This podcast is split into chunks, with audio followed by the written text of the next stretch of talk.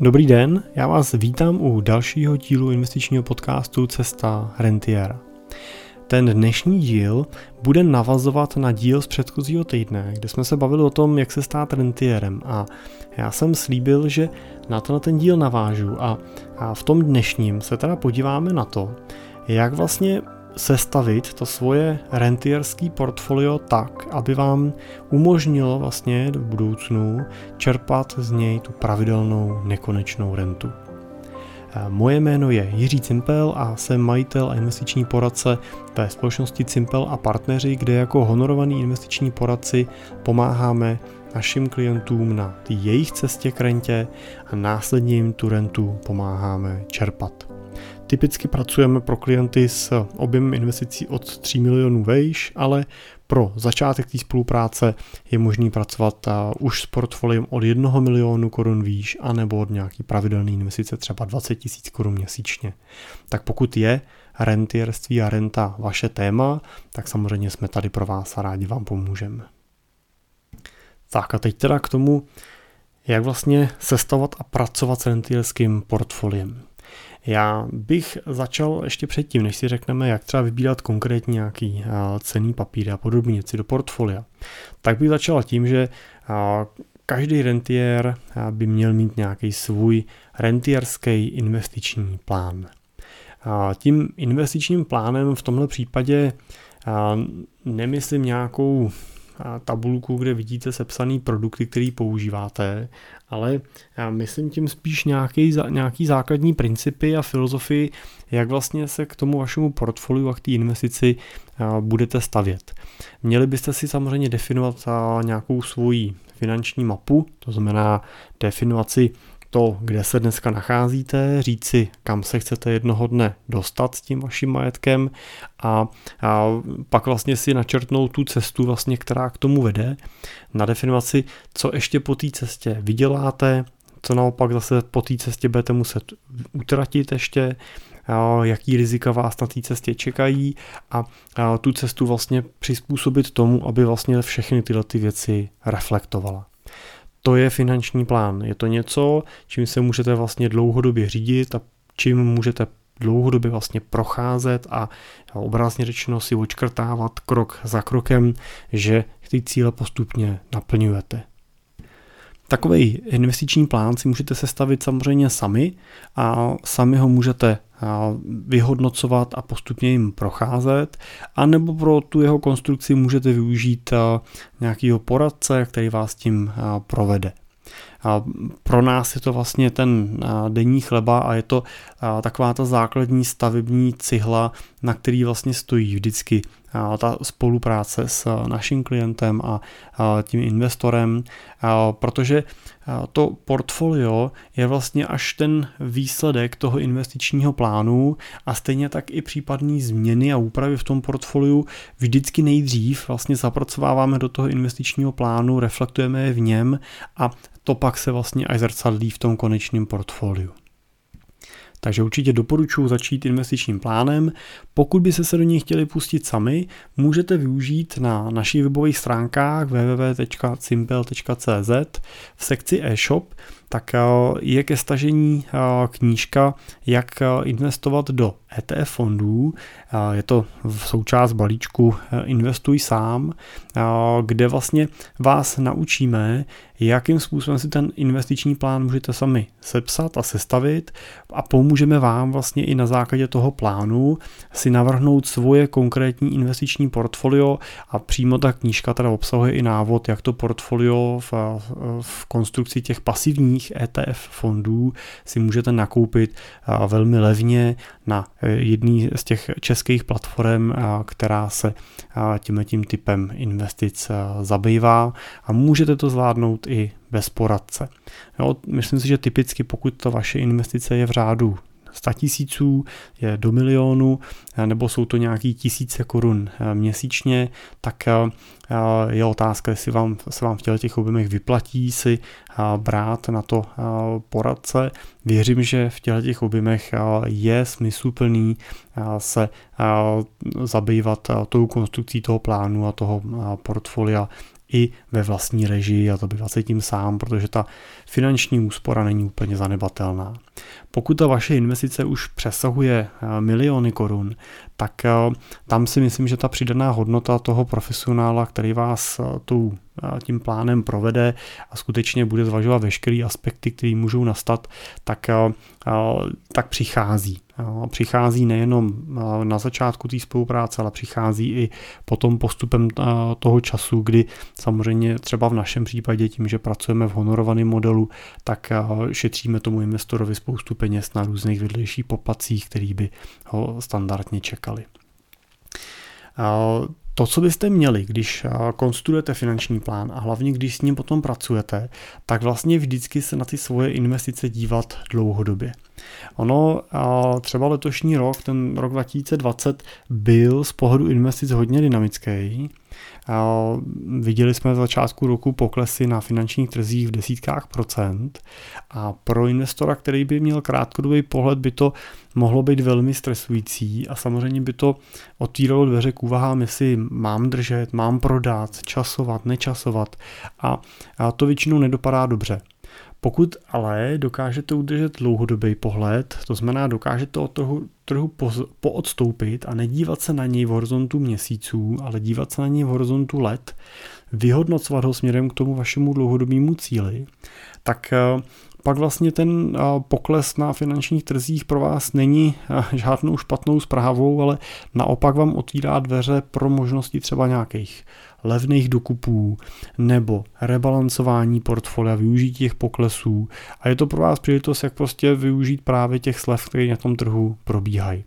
Protože pokud váš cíl rentierský leží ještě třeba pár let před váma, a nebo i v situaci, že už jste rentierama a to portfolio čerpáte a máte rozumně nastavený ten investiční plán, máte rozdělenou tu investici do několika hromádek od těch konzervativních krátkodobých peněz až po ty dlouhodobější, které můžou být investovaný dynamičtější, tak eh, se vás vlastně ani v jednom případě ten současný pokles vlastně nedotýká nijak jinak, než eh, tím emočním, neúplně pěkným pohledem zrovna na ten výpis na tom investičním účtu, kde to aktuálně ukazuje teda minus, eh, v tom období těch, do období těch poklesů, ale vy víte, že je to jenom dočasná ztráta, že to není žádný trvalý výkyv, který by se nevrátil dřív nebo později zpátky. No a s tím samozřejmě souvisí to, že ten investiční plán vám pomáhá nejenom držet ten dlouhodobý pohled, ale pomáhá vám právě držet ty svoje emoce pod kontrolou. Jak? No primárně tím, že vlastně máte namodelovaný ty scénáře, co se může stát. Jo, řeknete si, dobře, já investuju s horizontem 5 let, potřebuju tolik peněz, tolik peněz tam vložím, proto potřebuji mít, portf- abych dosáhl těch cílů, potřebuju takový portfolio, který bude přinášet výnos například 5% ročně. No a pak už dokážete si najít a říct, dobře, jestli má dělat 5% ročně, tak historicky by to portfolio mělo být složený z takových a takových aktiv, mělo by tam být tolik akcí, tolik dluhopisů, možná nějaký nemovitosti, možná nějaký komodity, zlato nebo něco podobného. A když víte, kolik to portfolio má dělat výnos, no tak pak se už díváte jenom na to, jakou jste ochotní akceptovat tu kolísavost v čase. To znamená, jak moc to portfolio může v čase klesat, když prostě přijde ta velká krize, přijde velký pokles a musíte vyhodnotit, že jste ochotný takový pokles akceptovat. No a pokud si to portfolio s tímhle pohledem namodelujete, připravíte, tak by vás pak neměla ta budoucí krize a ten budoucí pokles zaskočit, protože vlastně vy se na to podíváte a řeknete, jo, to jsem čekal, věděl jsem, že takováhle situace prostě jednoho dne nastane, tak nastala, jak se v takové situaci mám chovat, jo, většinou je to zadání toho plánu neprodávat, držet pozice, nepanikařit, jít na procházku a přestat sledovat trhy. Jo, to je ideální, eh, ideální řešení, který eh, můžete jako dlouhodobý eh, pasivní investor udělat. V investicích používáme často takzvaný investiční trouhelník. Je to trouhelník, který je rovnostraný a má tři vrcholy. Jedním tím vrcholem je alokace portfolia, to znamená rozložení těch jednotlivých aktiv. Druhý ten vrchol stojí na diverzifikaci, to znamená na tom, aby když chcete koupit akcie třeba, tak abyste nekoupili tři akcie třech konkrétních firm, ale abyste koupili portfolio dostatečně rozložený. A tím třetím vrcholem jsou emoce. Pokud dokážete vlastně, a ten investiční plán by vám měl umožnit to, že tyhle ty tři vrcholy udržíte v souladu, tak pak skutečně dosáhnete s jistotou dlouhodobého úspěchu a dopracujete se k těm cílům, k těm rentierským cílům, který si na začátku definujete. Pokud ale v některým z těchto vrcholů selžete, tak ty důsledky můžou být pro ten váš rentierský plán vlastně zcela devastující. Takže je potřeba uvažovat nad tím, aby alokace, to znamená to rozložení toho vašeho portfolia, aby to nebylo náhodný, abyste prostě nenakupovali ty aktiva ve stylu, že bankéř mi teďko nabídnul zrovna, že tenhle ten fond měl loni super výnos, takže bych do něj měl investovat. Jo, nebo a, kamarád, nebo bankéř, nebo prodejce, poradce, teď zrovna přines tenhle dluhopis, protože na trhu frčí, protože to je perfektní firma, nese krásný výnos, tak bych ho měl nakoupit. Eh, takhle určitě nesestavujte portfolio. To, to vaše strategie musí mít nějakou logiku, mu, musí reflektovat právě ty další vrcholy, právě vaší schopnost reagovat emočně, nepodléhat těm panikám a tak dále, že by mělo odpovídat tomu, že není víc to portfolio rizikový, než vy jste schopni akceptovat a když už teda víte, jaká ta alokace má být, tak zvažujte i tu diverzifikaci, to znamená typicky pro rentiera českého rentiera je taky typický, že když kupuje akcie, tak kupuje české akcie. Jo, ale český akciový trh jsou jako setiny procent toho globálního trhu a pokud prostě naalokuje to portfolio celý tady v Čechách do českých akcí, do českých dluhopisů, do českých nemovitostí, tak vlastně veškerá vaše budoucnost stojí na tom, jak se bude nebo nebude dařit České republice v nějaký globální konkurenci, jak bude silná koruna, jak bude silná česká česká ekonomika a tak dál. A zase dáváte pomyslně všechny vajíčka do jednoho košíčku. Takže tady bych zase doporučoval volit nějakou pokud možno globální diverzifikaci, nesázet na českou korunu, nesázet na Českou republiku, ale naopak kupujte ty aktiva, které pokud možno jsou na České republice nezávislí, tak aby když se tady něco pokazí, tak aby pořád ty vaše prostředky byly někde venku, byly někde v bezpečí a byly diversifikovaný od toho vývoje tady v Čechách. Takový portfolio se dá postavit velmi jednoduše, levně a velmi přehledně. Není to žádná raketová věda. Takže alokace, diverzifikace a emoce jsou tři věci, na které vlastně mají být výsledkem toho vašeho investičního plánu, že dokážete je vlastně efektivně řídit a kontrolovat. Když se bavíme o alokaci, tak si dovolím zmínit trošičku teorie k tvorbě portfolia. Když sestavujete portfolio, tak eh, máte na výběr. Buď si můžete vybrat eh, jednu pro vás oblíbenou třídu aktiv, kterou nakoupíte. Já se tady budu zabývat ikom pro představu tím, jestli si koupím jenom dluhopisy nebo si koupím jenom akcie. No, přirozeně, když si koupím portfolio, který bude sestavený jenom z dluhopisů, tak eh, takový portfolio bude vydělávat méně než to akciový portfolio, ale zároveň bude i méně kolísat než to akciový portfolio, bude takový klidnější.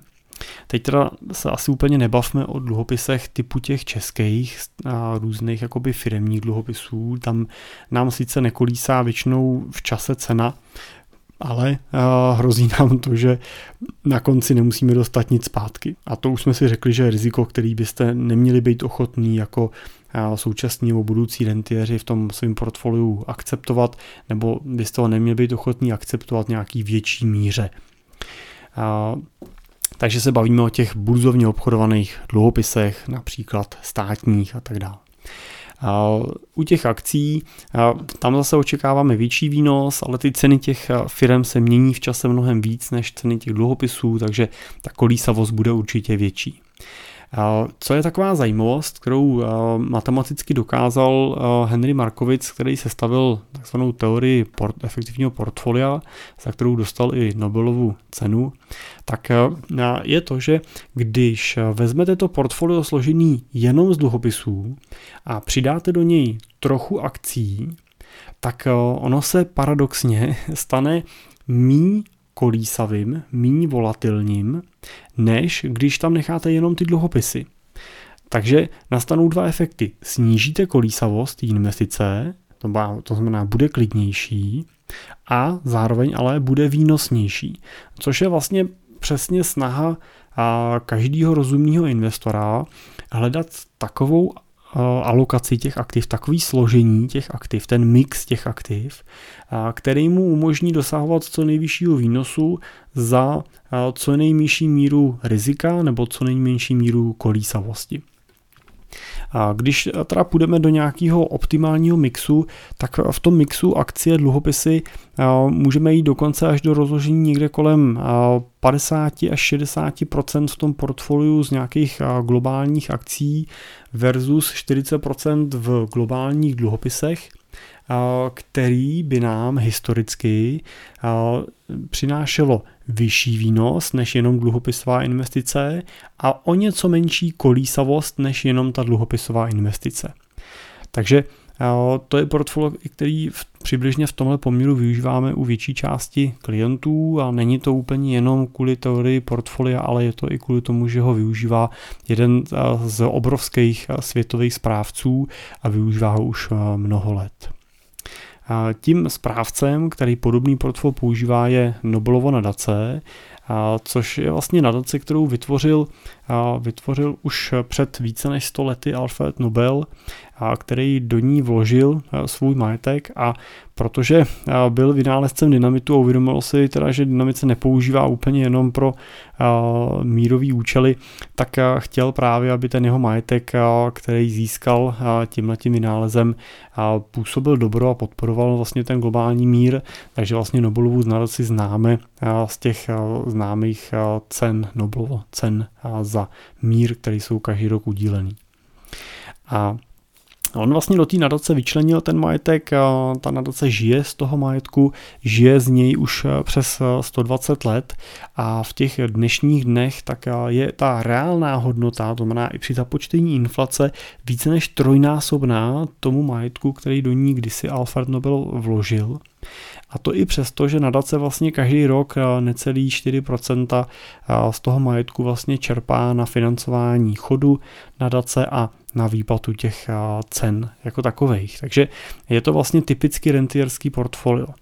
No a ta alokace Nobelovy nadace vlastně přibližně odpovídá té alokaci, kterou jsme si tykon řekli. To znamená, Nobelova nadace má dneska přes 50%, je to ta strategická alokace jejich je někde kolem 55%, který mají investovaný v akciové složce a tu doplňují doplňujou z části dluhopisama a z části nemovitostma. Ono historicky by asi možná stačila ta kombinace akcí a dluhopisů. Bohužel COVID, a nejenom COVID, těch posledních deset let zásadním způsobem mění i ten dluhopisový trh jako takový a v dobách, kdy se díváme na záporný úrokový sazby i u kategorie státních dluhopisů, tak se vlastně díváme na situaci, kdy je těžký hodnotit, jaký bude ten budoucí výnos dluhopisů a asi musíme upřímně si říct, že nebude tak velký, jaký v minulosti byl. A proto i Nobelova nadace vlastně historicky má v tom portfoliu doplněný nejenom ty dluhopisy, ale má v něm doplněnou i tu složku nemovitostí, která se ukazuje speciálně teda v těch posledních 15-20 letech jako velmi pozitivní a přínosná část toho portfolia z pohledu přínosů vlastně nějaký výnosnosti. My třeba v portfoliu, který teda je inspirovaný Nobelovou nadací, tak používáme alokaci těch 55% v akciových pozicích, v akciových pasivních fondech, rozdělujeme to ještě tuto tu složku na kategorii hodnotových akcí, což jsou takový ty globální společnosti, ty největší hráči a pak menší část té akciové složky vlastně investujeme prostřednictvím nějakých akcí s větším růstovým potenciálem. Pak vlastně ta další čtvrtka té investice, 25%, je teda investovaná do, do dluhopisových pozic, do dluhopisových fondů. V dnešní době teda preferujeme ty pasivní fondy, které investují do těch takzvaných inflačních dluhopisů státních, to znamená do dluhopisů, který nesou nejenom kupon, ale ten kupon nějaký malý fixní je vázaný na inflaci. Jo, známí jsou třeba český dluhopisy, který mají vlastně připisují ten výnos v podobě inflace, to znamená třeba těch 3, 3,5% plus k tomu půl procenta vlastně navrh jako ten bonus, takže ten výnos i v té dnešní době na tom dluhopisu může být pořád 3, 3,5% ročně, což se mi zdá smysluplný. My preferujeme ty zahraniční dluhopisy, aby jsme právě diverzifikovali ty rizika nad Českou republiku a na to můžete nakupovat velmi efektivně levný pasivní fondy, které vlastně nakupují tyhle ty dluhopisy u těch velkých zahraničních ekonomik a zahraničních států. A ta poslední složka, těch zbylých 20%, tak je investovaná do nemovitostí, specificky teda v našem případě třeba do nemovitostních akcí, těch pasivních fondů, který kupují nemovitostní společnosti, kupují ty takzvané rejty, což jsou nemovitostní trusty, které drží různý, ať už bytový celky, nebo drží různý retailový parky, obchodní centra, jsou v tom často nějaký logistický nebo kancelářský budovy a je to zase většinou mix stavěný potom po celém světě. Takhle namíchaný portfolio dokázalo vlastně v těch posledních 30 letech generovat v průměru výnos kolem 7% ročně.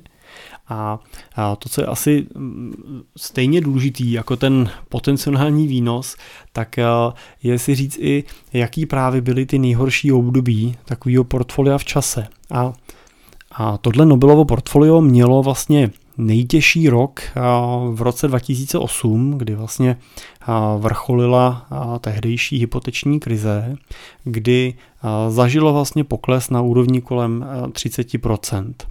To znamená, investor, který do takového portfolia investuje, by měl být připravený na to, že takováhle situace může nastat. Jo? A dá se říct velmi pravděpodobně, pokud je vám dneska 40 let, budete chtít takhle stavit rentierský portfolio, znamená, bude toho třeba dalších 15, 20 let vlastně plnit, a pak ho budete dalších třeba 15, 20, 30 let čerpat, tak eh, s naprostou pravdě, pravděpodobností hraničící s jistotou na takovýhle období znova narazíte. To, to, to se prostě stalo v roce 2008, se pravděpodobně stane zase znova, zase takový cyklus přijde, není to žádná katastrofa, není to žádná tragédie, pokud to ustojíte jako investoři. Pokud prostě budete vědět, že si řeknete, a ah, je to tady, já jsem si to tehdy říkal, tak to prostě akorát nastalo, co mám udělat, nic, rebalancovat, dokupovat a čekat. Protože zároveň nejlepším rokem tohoto portfolia byl rok 2009. No, takže v roce 2008 portfolio o 30% pokleslo a v roce 2009 o asi 29% zase vzrostlo. Není to úplně návrat na tu svoji původní hodnotu, protože těch 29% eh, růstu se počítá z toho sníženého eh, základu po tom poklesu, takže ten návrat trval přibližně dva roky, než to portfolio dorostlo zpátky do těch svých hodnot eh, před krizových, ale to není nic, není to nic fatálního, není to nic, co by zásadně ovlivňovalo váš plán, je to prostě zaškobrtnutí na té cestě, který přichází a určitě i v budoucnu přijde. Takže abych na jednu stranu byl schopný generovat průměrný výnos 7% ročně, musím být ochotný akceptovat, že to tak nebude každý rok a že prostě budou roky, kdy to bude třeba v poklesu a zase na druhou stranu pak budou roky, kdy ten výnos bude významně vyšší než 7% ročně. To prostě k těm trhům patří a je potřeba s tím počítat. Já teda ještě doplním, že já v těchto těch výnosech, který vám teď říkám, už započítávám i naše náklady, to znamená ten náš honorář na to, když to portfolio spravujeme my. Takže je to čistý výnos a čistý výsledek pro našeho investora. Pokud byste si to portfolio nakupovali a spravovali sami a dělali jste to se stejnou efektivitou, jako bychom to dělali v tom čase my, tak ten váš výnos bude ještě o nějaký třeba procento vyšší o ten honorář, který byste, který byste vlastně nezaplatili případně nám.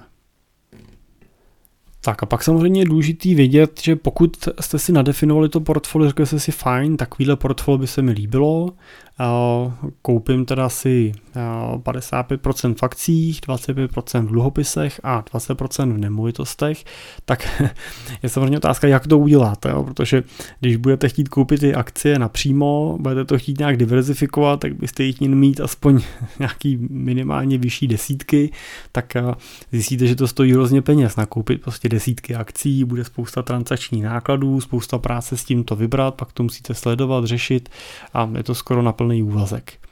A velmi jednoduchá varianta je skutečně využít nějakého investičního fondu, který vlastně tuhle funkci plní za vás. To znamená, vy si vyberete fond, ten fond zastupuje tu kategorii třeba těch akcí, vy víte, že do něj dáte polovinu těch prostředků a ten jedním nákupem fondu vlastníte vlastně nějaký desítky nebo stovky akcí, který ten fond uvnitř má.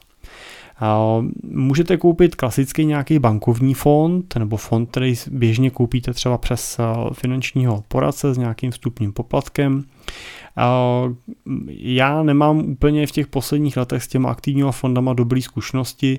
Bohužel se ukazuje, že ty aktivní správci nedokážou překonávat ty svoje indexy, brzdí je v tom velikost poplatků, kterou mají často enormní nebo prostě příliš vysokou na té roční bázi a zároveň je v tom brzdí ten trh jako takový, který prostě té aktivní zprávě v těch posledních 10-15 letech skutečně nenahrává.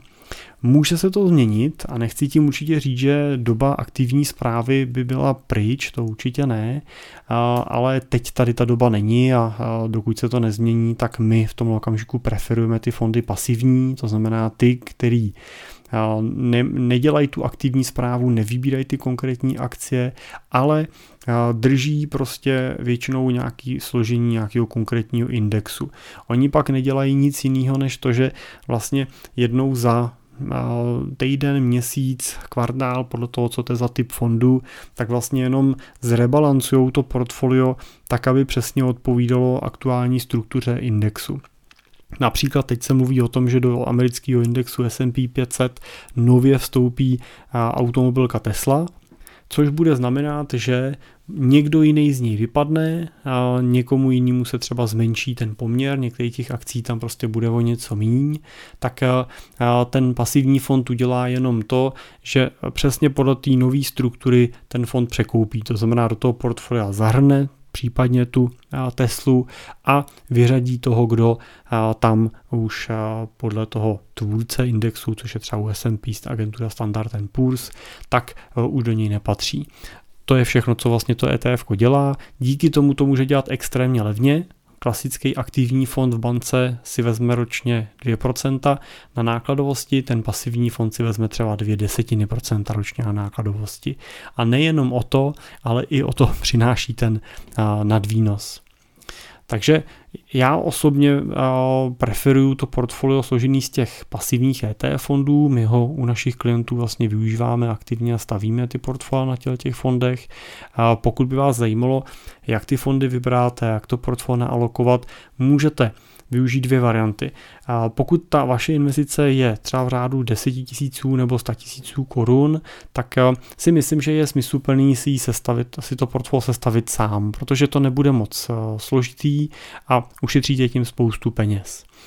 Můžete k tomu využít na našich webových stránkách www.simple.cz sekci e-shop, ve který je vlastně balíček Investuj sám, ve kterém vlastně získáte knížku, jak praktický průvodce, jak investovat do ETF fondů, který vás provede sestavením investičního plánu, sestavením konkrétního portfolia.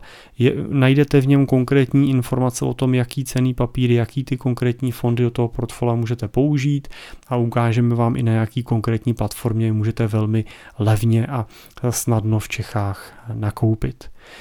Pokud by se si nebyli jistý, dá se k němu přikoupit, přikoupit i nějaká individuální konzultace s náma, nějakou hodinovou sazbu, takže můžeme pak to ještě společně odkontrolovat, že to máte vlastně všechno nastavený dobře tak to je možné koupit na tom našem e-shopu. No a nebo samozřejmě pokud ta vaše investice přesahuje milion korun, nebo je aspoň třeba ta pravidelná investice větší než 20 tisíc korun měsíčně, tak my se samozřejmě rádi budeme věnovat tomu vašemu portfoliu individuálně a najdeme s váma to nejvhodnější řešení a pomůžeme vám vlastně dlouhodobě ten váš investiční plán vlastně servisovat a výst vás k tomu aby se skutečně z vás ti stali a, a ten majetek se si mohli užívat podle vlastních představ. Takže pokud je to téma, co vás zajímá, neváhejte a buď mi napište na můj e-mail jiřizavináč.cimpel.cz a nebo na našich webových stránkách můžete vlastně kliknout na tlačítko Chci být klientem, vyplnit k tomu pár dotazů a my se vám ozveme, domluvíme si společně telefonát a probereme konkrétní možnosti. Tak a to je z mojí strany dneska všechno. Díky, že jste doposlouchali až sem. Tenhle díl doplňoval volně ten předchozí, to znamená, pokud jste neslyšeli ten předchozí díl, doporučuji si ho ještě poslechnout, kde jsme mluvili trošku obecně o té kategorii, o, o tom, jak se právě stát tím rentierem. A navazovali jsme na to v tomhle díle tím, jak vlastně uvažovat a konstruovat to konkrétní portfolio vlastně pro rentiera jako takovýho. Takže díky, že jste poslouchali a budu se těšit zase u dalšího dílu naslyšenou.